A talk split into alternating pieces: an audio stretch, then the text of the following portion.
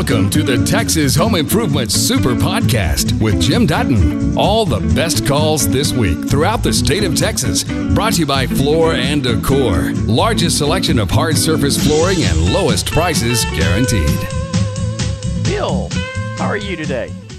Oh, I'm just fine. I have a foundation question I'd like to ask you. I've had foundation work done on my house before, but I have a tree, an oak tree, pretty good size. It's about two feet in diameter.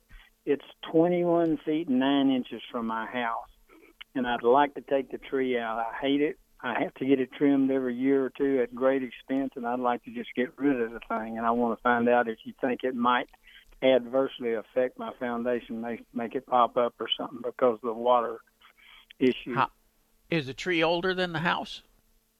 No.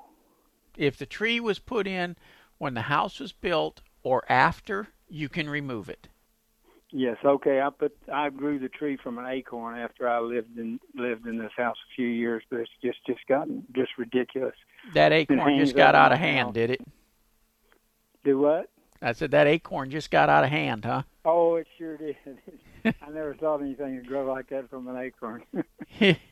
yeah, i- i- if that's a situation, as long as that house wasn't mud pumped when they leveled it, uh, yeah, you can you can remove the tree and not have to worry about it because, and Yeah. and it, this is for everybody listening. A tree takes a tremendous amount of moisture out of the soil.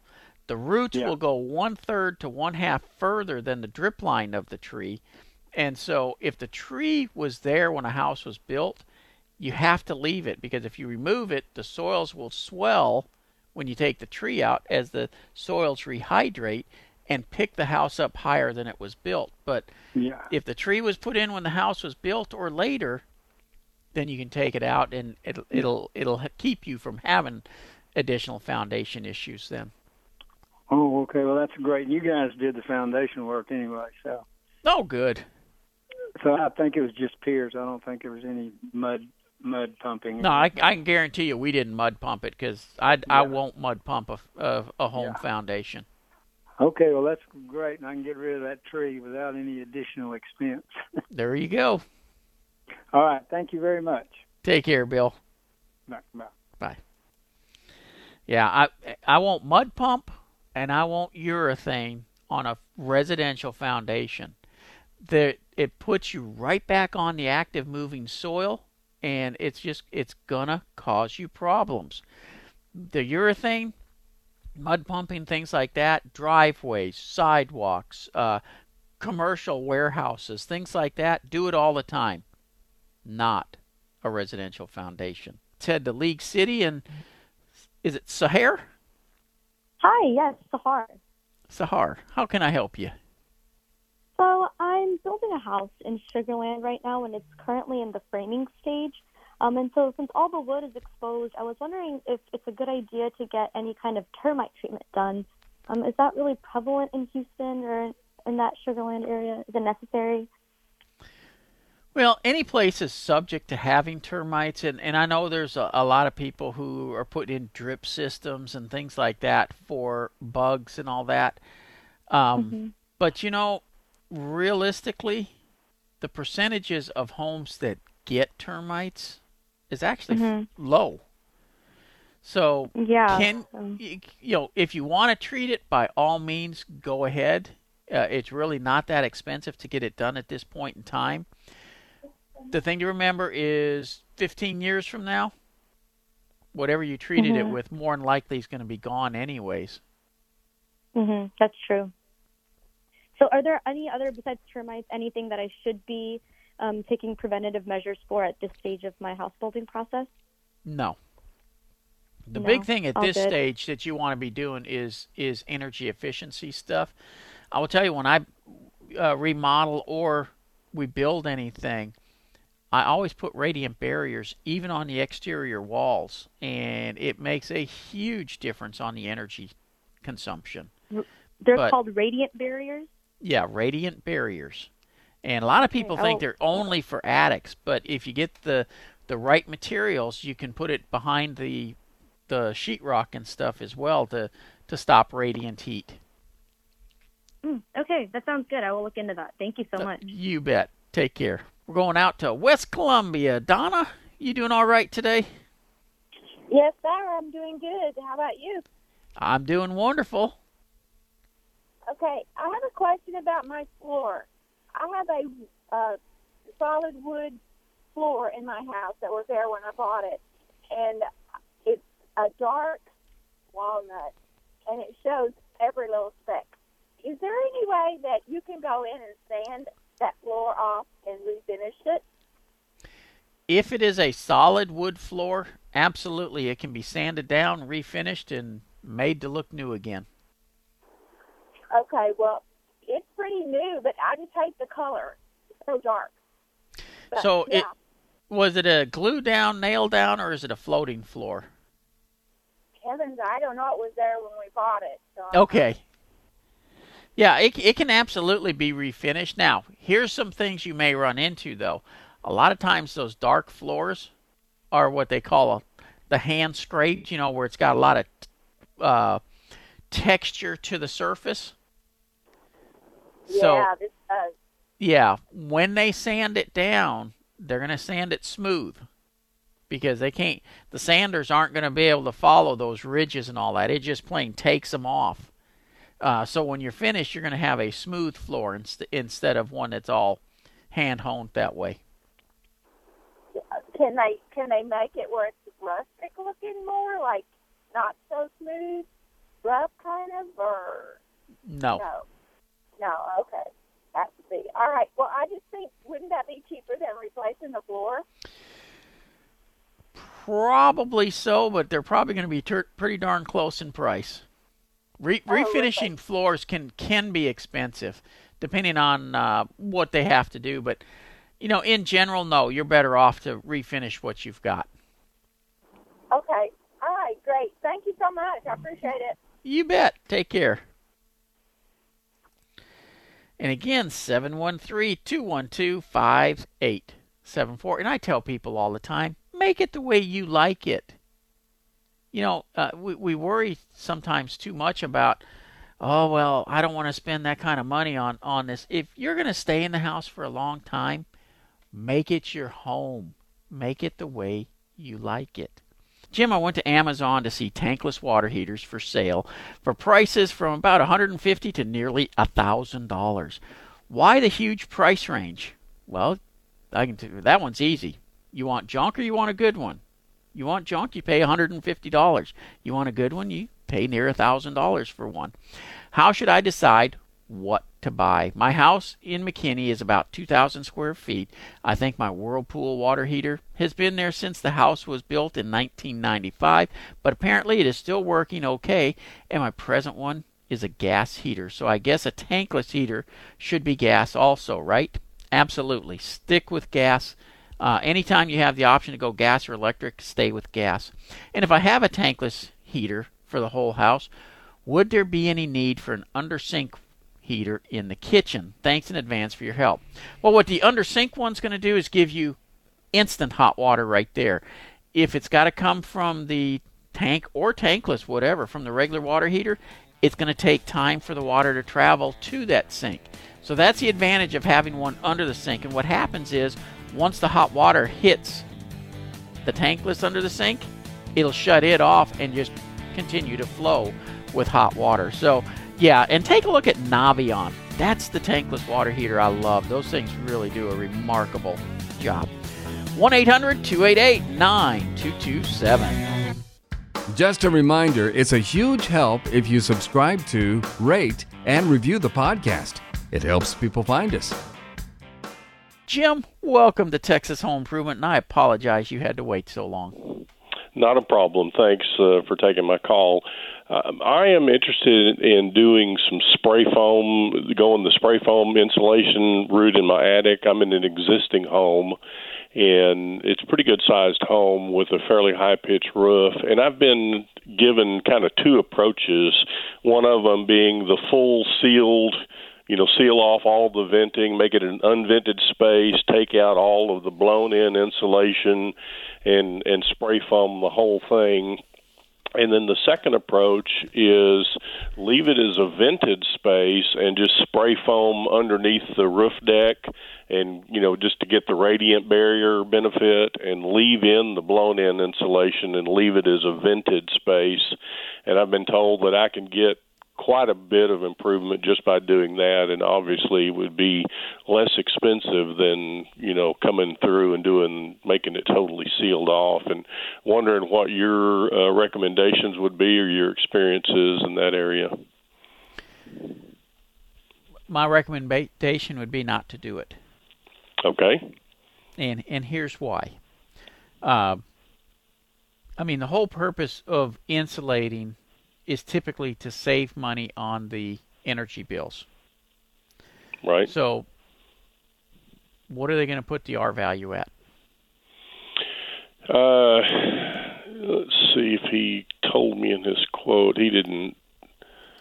Um, yeah, I'm not looking at the at the uh, complete quote right now. I'm just okay. they just giving me just the um, you know two different approaches. I've had two different right. companies come out, and and um, I'm just trying to understand the differences between the two. But I'm also interested in is that a good way to go anyway? Yeah, and, and in my opinion, it's not. And, and the main reason it's not in an attic, you typically have the space to get the R value at whatever you want using fiberglass type insulation. And so whether you go with a spray foam insulation to get to a the recommended is going to be somewhere between an R39 and an R49. So let's just say you go with spray foam insulation to get to R49. Uh, you spend how much? Uh, what what are the, what are, what are they? What's the price range we're looking at? You know, I'm I'm getting you know into the in my size house, I'm getting you know seven to nine thousand dollars. Okay. So seven to nine thousand. Uh, let, let's just keep it at the low side of seven thousand to get it up to, and we're going to just make the assumption we're going to R forty nine. You could take out all the insulation in the house and have brand new ins- regular fiberglass insulation put in, and not spend anywhere near that. And energy efficiency wise, you're at the same you can leave what you have and just add to it, which is typically what I would recommend, for a fraction of the cost of putting in the foam. Mm-hmm. Uh, I, I just don't see the benefits of putting in the foam. Now, I typically, when I when I'm talking to people about building, I recommend foam in the walls mm-hmm. because you've got limited space if you have a cathedral ceiling, I would put foam in there. But as far as an open attic where I've got space to put cheaper, same efficiency type insulation, mm-hmm. I'm not I'm not going to use the foam because I will never save any money to recoup what I put into that foam. Yeah, I guess the the two things I was looking for was energy, you know, cost reduction as well as being able to turn some of my attic space into uh, you know storage area where I'm not baking it in the sure. summertime. You know, so. Yeah. Uh, now, and, and that's a that's a different story. If if if you want to make it where you're not, uh, you know, having a an attic that's you know 40 degrees hotter than the house, mm-hmm. absolutely mm-hmm. you can do that with the foam. And in, in a retrofit like you're doing, your walls are still going to keep the house breathable, so I'm not concerned with that at all. Uh, you're going to spend a, a lot on the foam to do that, and you are heating and cooling more space. Because when they remove the insulation from the attic floor, mm-hmm. the air that goes up into the attic is coming from the living space. Right. Uh, now, does does and so th- what that does is again doesn't lower your energy bills is like what they're always saying but if you're doing it for the storage purpose mm-hmm. in that situation it may be worth it to you and and if I do it for that, um, what about the complete seal off versus just uh, spray it as a radiant barrier and leave it vented space? The the, the radiant doing it as a radiant barrier will do pretty much nothing for you. If you're going if you're going to do it for Mm-hmm. the storage space, you got to seal it off. Do the whole thing. Yep. Okay. Okay, uh, that's what I was looking for. Was uh, just some some wise sage advice. Yep. Now, I, did you say age? Did you call me old? no, I'm teasing you. uh, I'm probably older than you are, so that, that's okay. okay. The the uh, one thing I will tell you, if you're wanting to put storage up there, you may want to consider taking a look at radiant barrier itself. You know, okay. there's a lot of different types of radiant barrier, and I use a multi-layer system that I, I lay a sheet over the pull-down staircase of my attic. Mm-hmm. I can pull my staircase and I feel no heat coming from inside, f- coming into the home from the attic until I move that radiant barrier aside. Mhm. I mean, it really does that big a deal. And you can put a radiant barrier like that on your roof joist Mhm. rafters uh, and lower the temperature in that attic 15, 20 degrees easily. I do it on my metal shop buildings all the time. Okay. So that And may be a second option for you as well. Okay, and so that would be like it would be underneath the roof deck, just like stapled on, or Yep. is it Yeah, like just sta- radiant staple it. Yeah, Yeah. just staple it straight to the rafters up there. Very good. Okay. Thank you. Jim, good luck with that. Mm-hmm. Bye. Bye. You know, I said I was I'd talk about metal roofs and stuff. I love metal roofs. I, I really do, and I think all the savings that David is getting is really probably from the metal roof, because the metal roof does act as a radiant barrier, and keep some of that heat from transferring into the living space. That's where the energy savings comes in. I've been sitting here trying to rack my brains what semi-gloss paint would do to help reduce energy bills. And if it really did help with the- energy bills, all the walls would be painted inside a house with semi-gloss in order to help with that. So I really don't think that's doing much of anything. I will tell you my personal home is 3,000 square feet. I have a radiant barrier in it and uh, about a third of my house has no insulation at all. I run about a $200 electric bill, and I do not look at my thermostat as a way to save money. I set my thermostat where I'm comfortable, and if I don't feel comfortable, I change the setting. And it doesn't matter if it's winter, I'll make it warmer in there, and if it's summer, I'll make it cooler in there if if need be. I just I, I don't worry about that part of it uh, mostly because I work all the time, and you know, what do you work for? You work to make money to be comfortable, right? I set my thermostat where I'm comfortable. So I would personally be looking at radiant barrier to make my house more energy efficient. In fact, you're going to see on our TV show that we're doing, on the project we're doing right now, not only do I like radiant barriers in the attic,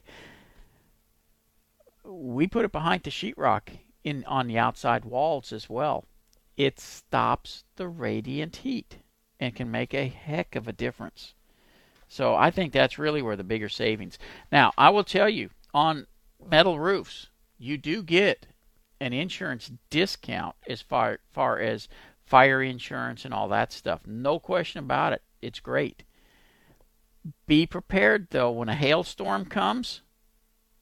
Just because that roof got dimpled up with a bunch of dents in it, it is still serving its purpose. It's not leaking, it's not being replaced.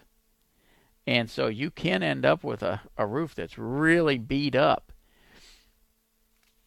but it's not leaking and therefore doesn't get replaced.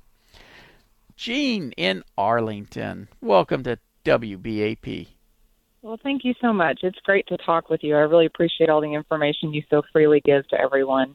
Um, my Thank you, ma'am. question is I'm sorry, my question is particularly regarding the threshold of uh, my mother's home.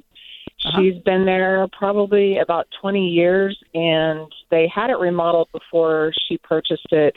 And the threshold has like a wooden inset and I pulled that out the other day because um, I've noticed that her floor in the entry is get, it's wooden it, or um, uh, it's not solid wood, but it's like a really thin laminate sort. Um, and I, it's getting water under there, and it's starting to warp really bad. And I pulled up the threshold inset, and it's completely rotted out in there.